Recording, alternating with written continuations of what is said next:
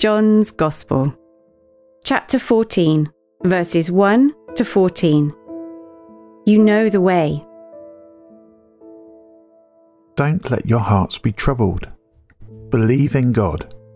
Believe also in me. In my Father's household there are many places to live. If that were not so, would I have told you that I'm going to prepare a place for you?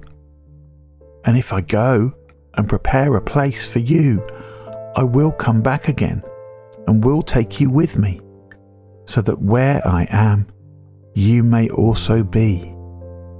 You know the way to where I'm going. Thomas said to him, Lord, we don't know where you're going. How can we know the way? Jesus said to him, I am the way, and the truth, and the life. No one comes to the Father except through me. If you've known me, you have known my Father as well.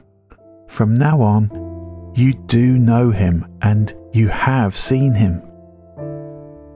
Philip said to him, Lord, show us the Father, and that will be enough for us. Jesus said to him, Have I been with you such a long time, and you haven't come to know me, Philip? Whoever has seen me has seen the Father. How can you say, Show us the Father?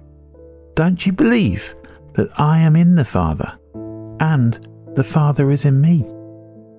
The words that I tell you are not me speaking for myself, but the Father who lives in me doing his works. Believe me that I am in the Father, and the Father is in me, or else believe me because of the works themselves. Truly, truly, I tell you, whoever believes in me will also do the works that I do and they will do greater works than these, because I am going to the Father. And whatever you will ask in my name, I will do it, so that the Father may be glorified in the Son. If you ask me anything in my name, I will do it.